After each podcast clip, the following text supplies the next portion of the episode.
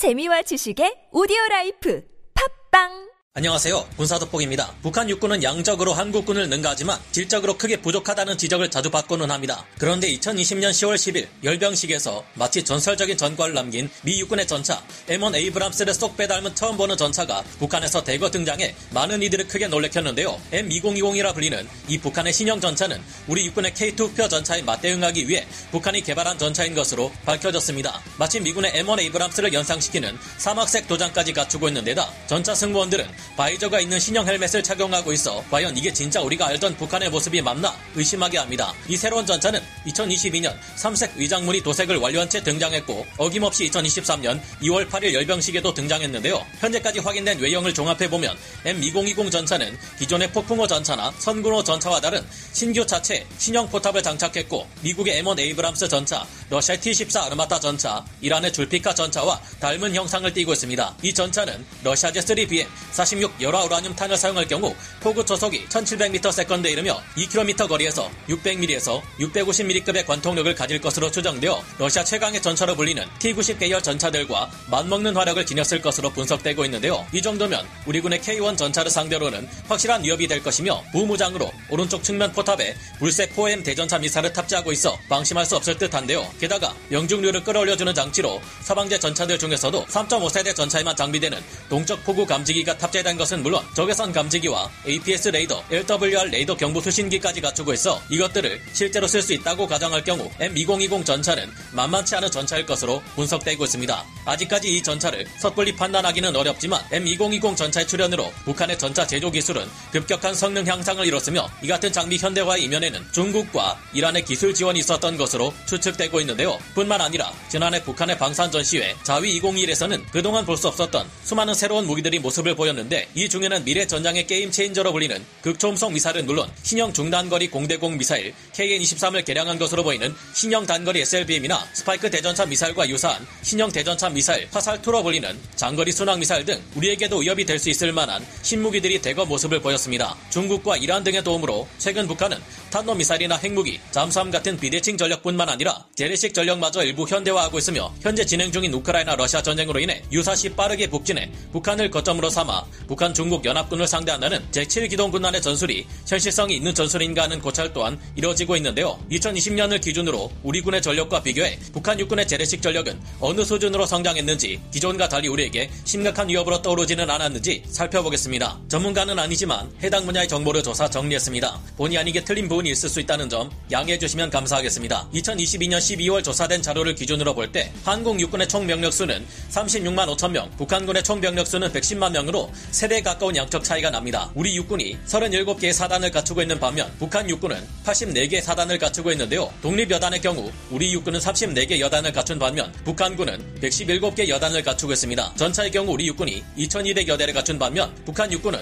4300여 대의 전차를 갖추고 있으며 자주포를 비롯한 각종 야포의 경우 우리 군이 5600여 문, 북한 육군은 8800여 문을 갖추고 있는데요. 북한에서는 방사포라 부르는 다연장 로켓의 경우 우리 육군은 310여 문을 확보하고 있으며 북한군의 경우 5,500여 문을 확보하고 있어 단순 숫자상으로는 차이가 심합니다. 우리 육군에서 사단급 전력이 많이 해체되고 병력이 감축되면서 이전보다 양적인 차이는 더 벌어진 것으로 보이는데요. 앞으로 저출산 문제와 인구 감소 문제 등으로 인해 한국 육군의 병력 숫자는 더욱 줄어들 전망이기에 앞으로는 줄어드는 병력 수가 문제될 수 있을 것이라는 조심스러운 전망이 나오고 있습니다. 하지만 한국 육군의 경우 최근 3년에서 4년 사이 장비 화력이 더욱 강화되고 기계화가 많이 진행되었기에 단순히 병력 숫자만으로 한국 육군이 위기에 처했다고 판단하기는 어렵다고 전문가들은 평가합니다. 세부적으로 장비의 질을 하나하나 살펴보면 우리 한국 육군과 북한 육군의 장비는 질적인 부분에서 큰 격차가 존재하며 이 때문에 우리 군이 압도적으로 유리하다고 할 수 있는데요. 북한의 전차 4,300여 대 중 대부분을 차지하고 있는 수적 주력 전차는 굉장히 오래된 전차로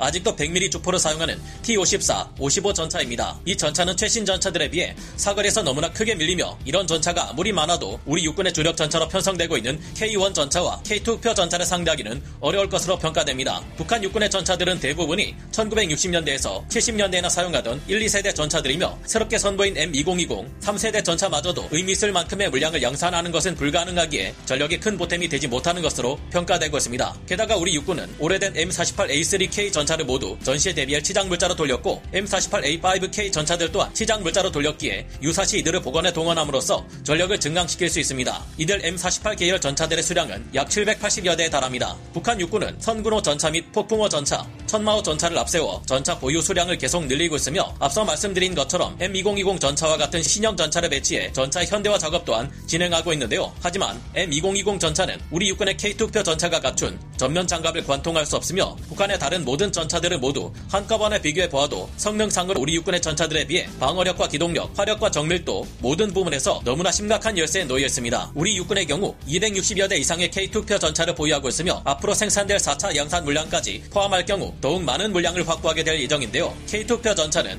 M1 에이브람스 전차의 수출 버전의 화력을 능가하는 55 구경장 120mm 활강포 포신을 갖추고 있는 것은 물론 빠르게 움직이면서도 높은 정확도를 발휘하는 사격 통제 장치, 강력한 방어력을 갖춘 복합 장갑 등으로 세계에서도 최강급의 전차로 평가되고 있습니다. 북한의 최신의 전차 M2020이 진짜 3세대급 전차라고 해도 우리 군의 3.5세대 전차 K2표를 상대하기는 역부족이기에 일방적으로 압도당할 것이며 K1 전차를 개량해 3.5세대 전차로 만든 K-1A2 전차 및 K-1E1 전차를 상대로도 연령상 장비 등 전자장비가 열세하다는 문제로 전혀 상대가 되지 못해 일방적으로 파괴당할 가능성이 높은 것으로 평가되고 있는데요. 다만 주의할 부분은 우리 육군에서도 소수의 전차들을 제외하고는 1500대 이상을 차지하는 수적 주력 전차인 K1 계열 전차를 비롯해 대부분의 전차들이 적 보병이 쏘아대는 대전차 미사를 막아낼 수 있는 능동 방어장치, APS 장치를 갖추지 않고 있는 것은 물론 슬랫 아머조차 갖추고 있지 않다는 것인데요. 북한군의 경우 RPG-7 보병용 대전차 미사를 상당히 많이 갖추고 있으며 유사시 중국이 더욱 많은 대전차 미사를 지원해줄 가능성이 큽니다. 이번 우크라이나 러시아 전쟁에서 압도적인 기갑 전력을 갖춘 러시아군은 파죽지세로 우크라이나 전역을 돌파하며 점령지를 넓혀갔지만 곳곳에 매복해 기습작전을 벌이는 우크라이나군의 각종 대전차 미사일에 엄청난 수의 전차를 파괴당할 수밖에 없었는데요. 물론 우리 육군의 전차들은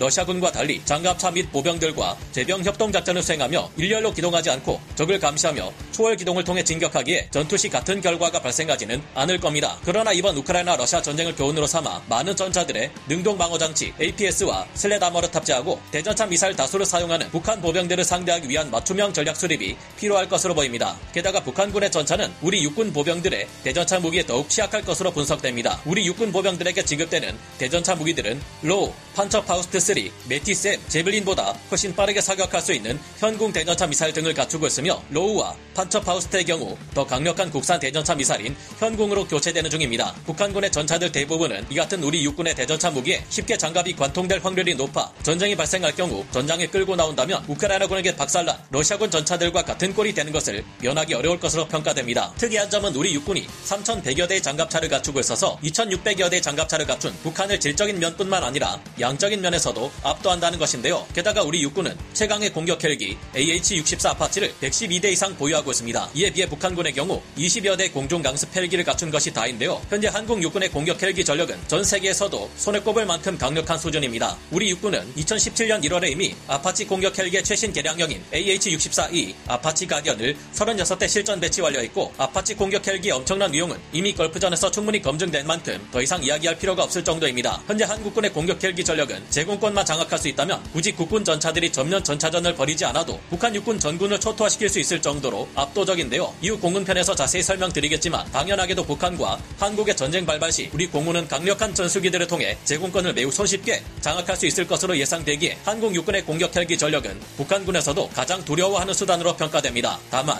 이번 우크라이나 러시아 전쟁의 교훈으로 북한에서도 유사시 스팅어와 같은 보병용 휴대용 지대공 미사를 중국에게 지원받을 수 있을 것이기에 우리 육군의 아파치 공격 헬기 전력도 최신 개량을 게을리하지 말고 더욱 먼 거리에서 안전한 화력 투사가 가능하게 만드는 그레이 이글 무인기와의 유무인 복합 전투체계 구축이 진행된다면 그 이상 좋을 것이 없을 듯한데요. 게다가 포방부 화력 덕후라는 별명을 가진 것은 물론 세계 최강 미 육군 미국군의 포병과도 맞먹는다는 평가가 나오는 한국의 포병 전력까지 포함할 경우 더 이상 북한군과 한국군의 평가는 의미가 없어지는 수준인데, 이에 관한 자세한 이야기는 다음 시간에 다뤄보겠습니다. 한때 한국 육군의 전력은 북한 육군에 비해 우위에 있는 정도가 아니라 한국 육군의 1개 부대에 불과한 7군단 전력만으로도 북한 육군 전체보다 훨씬 높은 우위를 점한다는 평가까지 나올 정도였는데요. 한국 육군의 전력은 러시아나 중국과 같은 어지간한 강대국들과 비교해도 우수한 수준일 정도이기에 북한군과의 전쟁 발발 시 크게 걱정할 정도는 아니지만, 언제나 지적되듯이 북한과 너무 가까운 곳에 있는 수도 서울의 시민들이 위험할 수 있다는 점이 가장 우려되는 부분입니다. 그런 만큼 북한과 한국의 전쟁은 다시는 발발해서는 안 될 것이며, 애초에 강력한 군사력을 보유해 전쟁을 예방하는 것이 필수가 아닐까 생각해봅니다. 오늘 군사 돋보기 여기서 마치고요. 다음 시간에 다시 돌아오겠습니다. 감사합니다. 영상을 재밌게 보셨다면 구독, 좋아요,